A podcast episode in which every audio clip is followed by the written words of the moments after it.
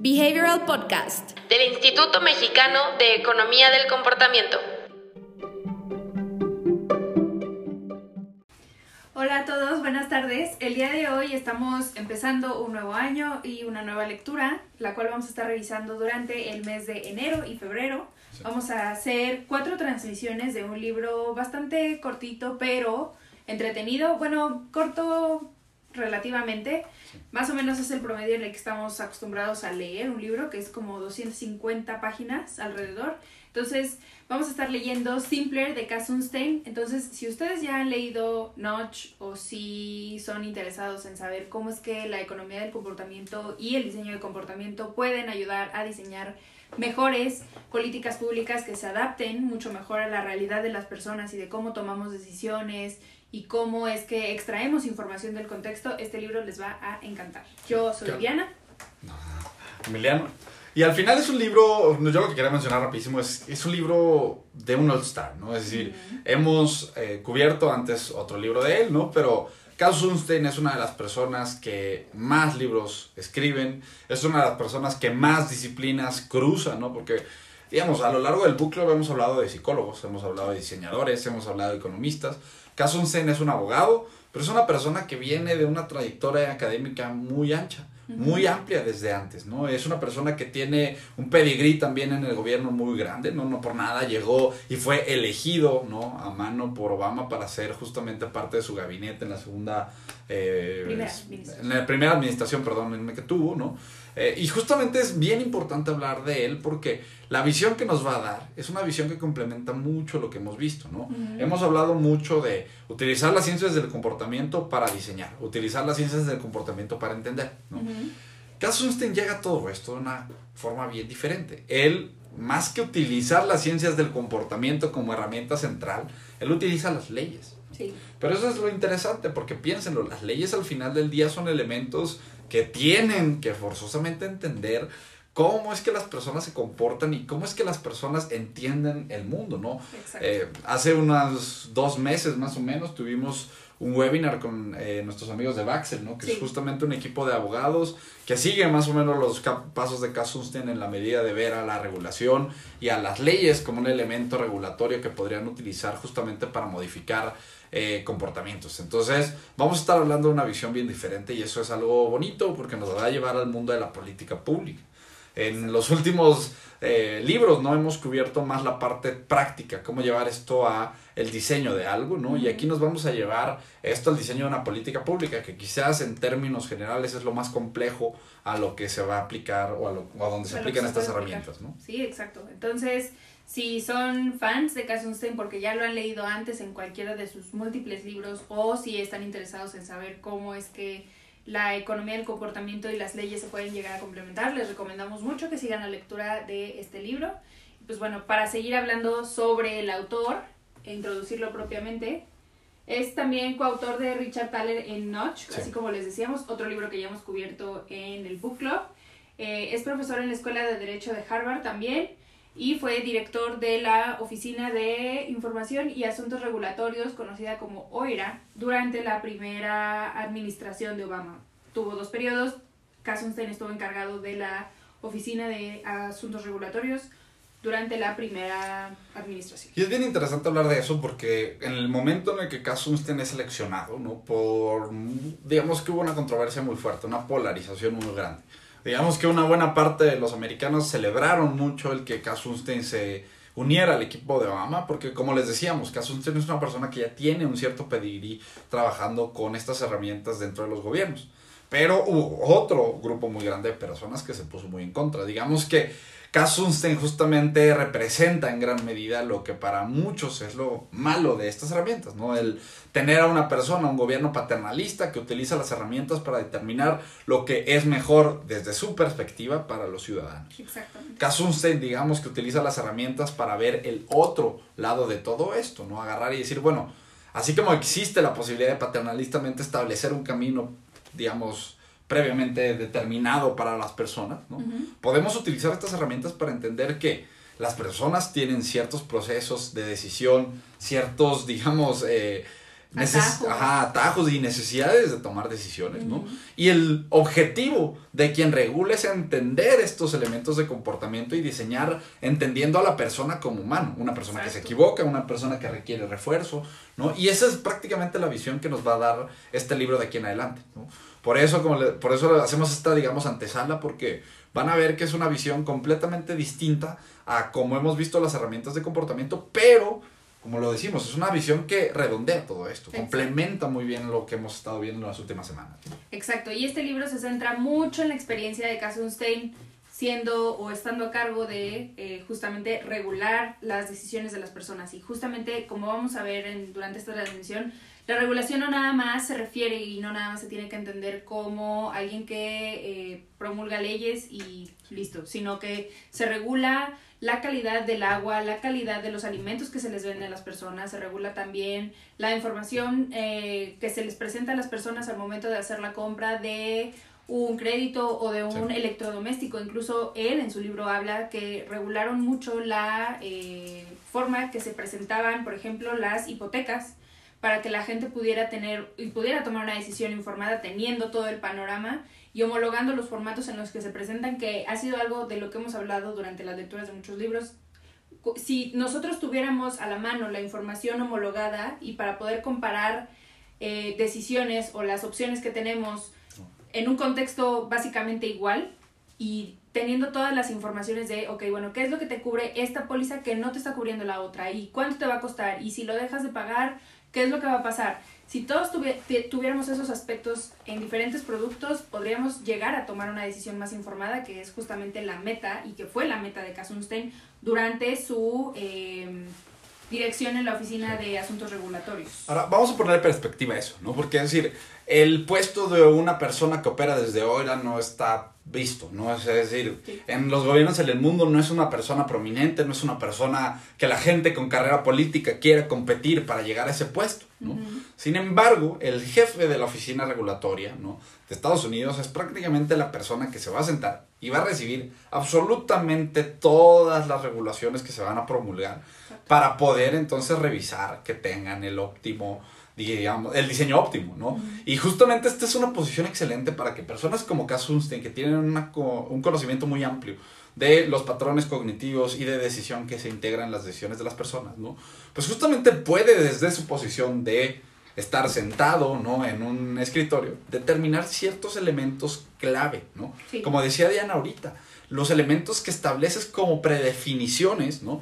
Pues prácticamente van a determinar el comportamiento de las personas que naveguen en esos contextos, ¿no? Justamente Suster estaba en la posición de recibir todas estas regulaciones y con una óptica de comportamiento empezar a ajustarlas, empezar a modificar elementos. Justamente en estos tiempos fue donde se empezaron a promulgar leyes, por ejemplo, que obligaban a ciertos estados de Estados Unidos, ¿no? A promulgar o a forzar, ¿no? A los restaurantes a poner, por ejemplo, visibles las calorías. En este tiempo fue donde se empezaron a modificar tamaños de las eh, de los vasos que le permitían a los refrescos y a las porciones que permitían a los restaurantes ver- eh, vender, ¿no?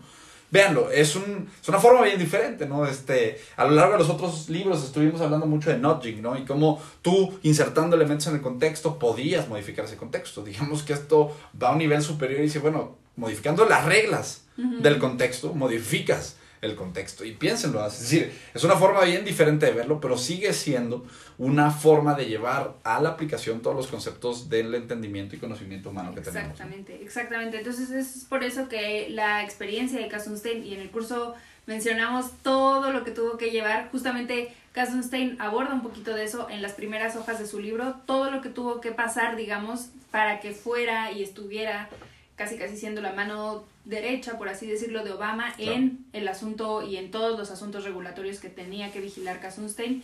Cuando los norteamericanos se oponen mucho a que se les viole el derecho a elegir, a que ellos puedan hacer lo que quieran con su cuerpo, con su alimentación, pero aquí algo que es importante decir es que el gobierno no está regi- o no, regis- no regi- restringía las opciones o el contexto tal cual de las opciones, sino que los regulaba y los hacía tomar decisiones un poquito más informadas. en este punto, o sea, ¿acaso usted recibió amenazas de muerte cuando quería entrar, no? Es decir, no estamos haciendo, este, ni contándoles una historia por contárselas, o sea, realmente fue un momento clave donde en Estados Unidos empezaron a crear las bases de lo que posteriormente sería su primer equipo completamente destinado a trabajar con estas herramientas, porque ese es el otro plus que deja Sunstein. Sunstein está solamente en el primer mandato de Obama, pero deja las bases para que en el segundo mandato se estructure lo que posteriormente sería Social and Behavioral Science Team, que sería el SBST, que es prácticamente el equipo que crea Obama con la intención de tener lo equivalente a Reino Unido, con un equipo de especialistas trabajando con estas herramientas dentro del gobierno. Exactamente. Mucho de lo que vamos a ver justamente en el libro y en las próximas semanas es la visión de Sunstein respecto a estas herramientas y, como dijo Diana, la experiencia que él tuvo cuando fue jefe de la oficina. Exactamente. Entonces, me gusta mucho el libro y me está gustando bastante lo que estamos leyendo porque empieza diciendo que eh, el término user friendly tiene que estar muy casado con la simplicidad y ya revisamos en la lectura del mes de diciembre eh, qué eran las leyes de la simplicidad, de acuerdo a John Maeda, y justamente State lo aborda diciendo que sí, la complejidad tiene que ser amigable, mientras la simplicidad tiene que ser amigable, mientras que la complejidad no. Y que es cierto que la complejidad tiene su lugar, así como veíamos en el libro de Maeda, pero que en el futuro los gobiernos, independientemente de su tamaño, tienen que hacerse mucho más simples de navegar para las personas que viven bajo el gobierno. Y aquí creo que podemos traer a la mesa esta idea que también la mencionamos con Maeda, ¿no? De quién se queda con el trabajo, el usuario o el diseñador de todo esto, ¿no? Digamos, aquí lo llevaríamos a temas de política pública, pero es prácticamente lo que Sunstein aborda dentro de su visión. Él dice, mira, el mundo es naturalmente complejo. ¿no? Y entonces nuestra labor como diseñadores no es mostrarle la complejidad a la persona y hacer que él se haga bolas con esa complejidad. ¿no? Es decir, usted lo que dice es, nosotros como diseñadores, y esto es bonito porque él lleva la palabra diseñador a quienes hacen política pública en el gobierno. Piénselo, quien estructura un programa de gobierno, quien estructura una política pública, está diseñando un elemento que va a tener una injerencia muy fuerte sobre las personas que se encuentran en esos contextos. Entonces, extender esto a llamar diseño a estas personas también es algo bien interesante. Normalmente vemos al diseñador como la persona hippie que se dedica a hacer pósters, ¿no? Y realmente cualquier persona que esté diseñando un contexto es un diseñador, ¿no? Y justamente esa visión también que trae Sunstein en el libro es muy buena. ¿no? Exactamente. Y bueno, justamente rescatando toda esta idea de los diseños y de cómo es que tú estructuras eh, un contexto, viene el aporte, yo creo que principal de Sunstein hacia hacer política de Estados Unidos, que es justamente basada en notches o en pequeñas eh, informaciones insertadas en el contexto para que las personas puedan tomar la decisión en el momento que se la encuentran, tomen la mejor decisión que puedan, ¿no? Entonces, justamente los notches, como lo hemos visto también en la lectura de Notch, es eh, que reconocen la libertad de la elección, entonces respetan el libre mercado y la libertad eh, privada. Entonces, es algo también, les digo, que hemos revisado también en Notch, que es muy importante hacer la diferencia de, ok, bueno, porque esto no es manipulación? Porque sigue respetando la libertad de elección. Y mira, yo creo que aquí podemos hablar muy bien de esta idea del corral y las ovejas, ¿no? Es decir, para tocar los temas de regulación, para tocar los temas de paternalismo libertario, ¿no? Para tocar los temas de nudging, es bien útil utilizar esta analogía que les vamos a mostrar, ¿no? Piensen, por ejemplo, un ranchero, una persona que tiene vacas y que empieza a darse cuenta que en las noches los lobos entran al corral donde las guardan y se comen una, dos o tres vacas, ovejas, ¿no? Entonces, imagínense esto, sería bien interesante porque en una situación así, si el ranchero tomara la eh, visión paternalista del problema, él se daría cuenta que pues, las vacas no tienen libre albedrío eh, o no son racionales en su manera de pensar más bien. Y lo que el ranchero haría sería tomar las riendas del problema y decir, a ver, mis vacas no pueden decir por su propia cuenta, yo voy a crear reglas, ¿no? Yo voy a crear leyes que prohíban que los lobos entren. Pero bueno, como los lobos no entienden leyes, vamos a poner bardas electrificadas, ¿no? Que van a dar y van a cumplir al final la función de, los, de, de las leyes, ¿no? Castigar o premiar, digamos, acorde a los actos que se lleven a cabo, ¿no? Entonces, en una situación así, si una oveja quiere salirse, va a tener una descarga, si un lobo quiere entrar, va a tener una descarga, los dos tienen castigos, ¿no? Y a través de las leyes establecieron consecuencias para quien eh, rompe, digamos, este comportamiento, ¿no? El problema es que veanlo. Como estamos modificando las leyes, estamos viendo o estamos siendo muy tajantes, ¿no? Muy Ponemos esto, exactamente. Yo decido lo que se hace. ¿no? Pero es natural, es decir, piénsenlo. Está regulando desde la ley, pues es muy fácil y tienes que tener un cierto objetivo, ¿no? Sí, exacto. Preregulas de cierta manera y claro que lo vas a hacer con un objetivo en mente, ¿no? Entonces, pues es muy importante que lo veamos así. Ahora, así como tenemos esa visión, ¿cuál sería la visión, por ejemplo, Diana, de el eh, libertarismo en una situación así? Bueno, en este caso, si habláramos del otro extremo, que sería del libertarismo, sería la decisión del ranchero con sus ovejas o vacas, sería abrirles el corral y que ellas hagan lo que quieran, si se les comen los lobos, ellos decidieron salirse, yo no, los, no les voy a prohibir nada, ni modo. Pero justamente aquí es cuando viene toda esta idea del paternalismo libertario. Entonces es cuando se empieza a hacer como una balanza entre los dos términos y entre las dos, eh, digamos, como corrientes de pensamiento que, ok, bueno, no te voy a limitar, pero tampoco te voy a castigar, pero tampoco te voy a dejar que tú elijas lo que quieras porque pues al final para eso estoy yo como una autoridad, como Sí. un gobierno, para vigilar que tú estés bien y que tu contexto sea el mejor para que te desarrolles, crezcas y todo eso, pero eh, haciéndolo, digamos, con, con unas medidas. Entonces, ¿cuál sería la, la opción del ranchero para... Por ejemplo, en este caso sería tomar ese mismo corral, ¿no? Y ponerle también cierta barda electrificada, pero con algunos espacios, ¿no? Dejar cinco o seis puertas a lo largo de todo el corral para que las vacas que quieran salir y los lobos que quieran entrar lo puedan hacer, si así lo desean, ¿no? Ahora, obviamente esto es un ejemplo y, estamos utilizando animales, ¿no? Pero piénsenlo en términos humanos y de regulación, ¿no? Es decir, tú regulas con cierto objeto, regulas sin cierto objeto o regulas las condiciones para decir, bueno, yo voy a poner aquí una barda para que las personas no brinquen de cabeza cinco pisos para abajo, pero si lo quieren hacer pueden quitarla y pueden saltar, ¿no?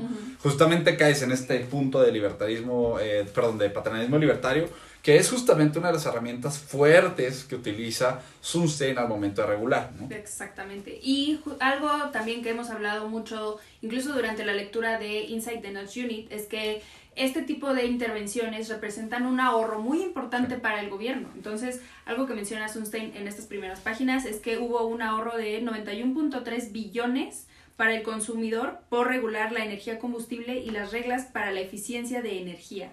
Que hubieron miles de vidas también salvadas, previniendo accidentes o enfermedades a través de la regulación en carreteras o en eh, los alimentos que se les vendían a las personas. Entonces aquí es cuando hablamos del contexto en general, carreteras, alimentos, todo lo que se pone a la mano de los ciudadanos tiene que estar regulado y tiene que estar, eh, digamos, vigilado para que sea lo mejor que les podemos llevar a los ciudadanos y que sea, eh, que puedan tener una sana convivencia con eso mismo. Y justamente esa vigilancia, ¿no? Tiene que venir con el entendido de lo que son los procesos cognitivos de la persona, ¿no? Es decir, el gran extra que aborda Sunstein a todo esto, porque a lo mejor por ahí alguien que sepa de política pública es como, bueno, pues, pues eso es lo que se hace tradicionalmente, ¿no? El gran plus que trae Sunstein a la mesa es decir, bueno, estas tareas de diseñar políticas, de diseñar programas, tienen que entender no solamente lo que es eficiente y tienen que entender no solamente lo que es eh, preferido por las personas. Tienen que entender lo que pasa en su proceso de decisión, tienen que entender lo que pasa en sus procesos de adopción, ¿no? Porque es decir, muchas, y hay en mil cantidad de ejemplos de políticas públicas que le dan valor a la persona, pero por no comprender este momento de interacción previo a la adopción de estos productos o de estos servicios, las cosas se caen de la mesa, ¿no? Entonces, es muy importante, y justamente el libro, el llamado que hace Sunstein a lo largo del libro es a eso, a entender la psicología de las personas, a darle peso a la psicología de las personas, ¿no? Y es muy Al bonito. análisis de costo-beneficio, que también es algo que... Totalmente, totalmente. Y es muy bonito porque al final del día eso es algo que eh, hacen mucho los economistas, ¿no? También.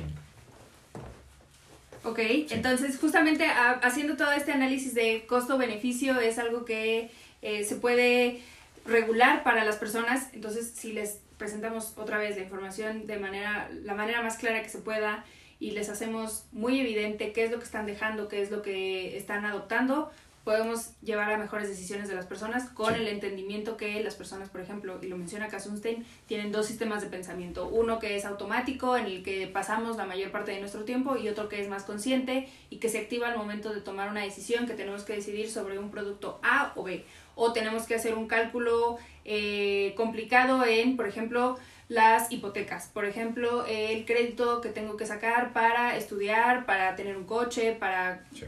lo que sea. Entonces, justamente esa es la, misión y visión de Kasunstein al momento de incorporar este tipo de cositas a eh, diseño de políticas públicas.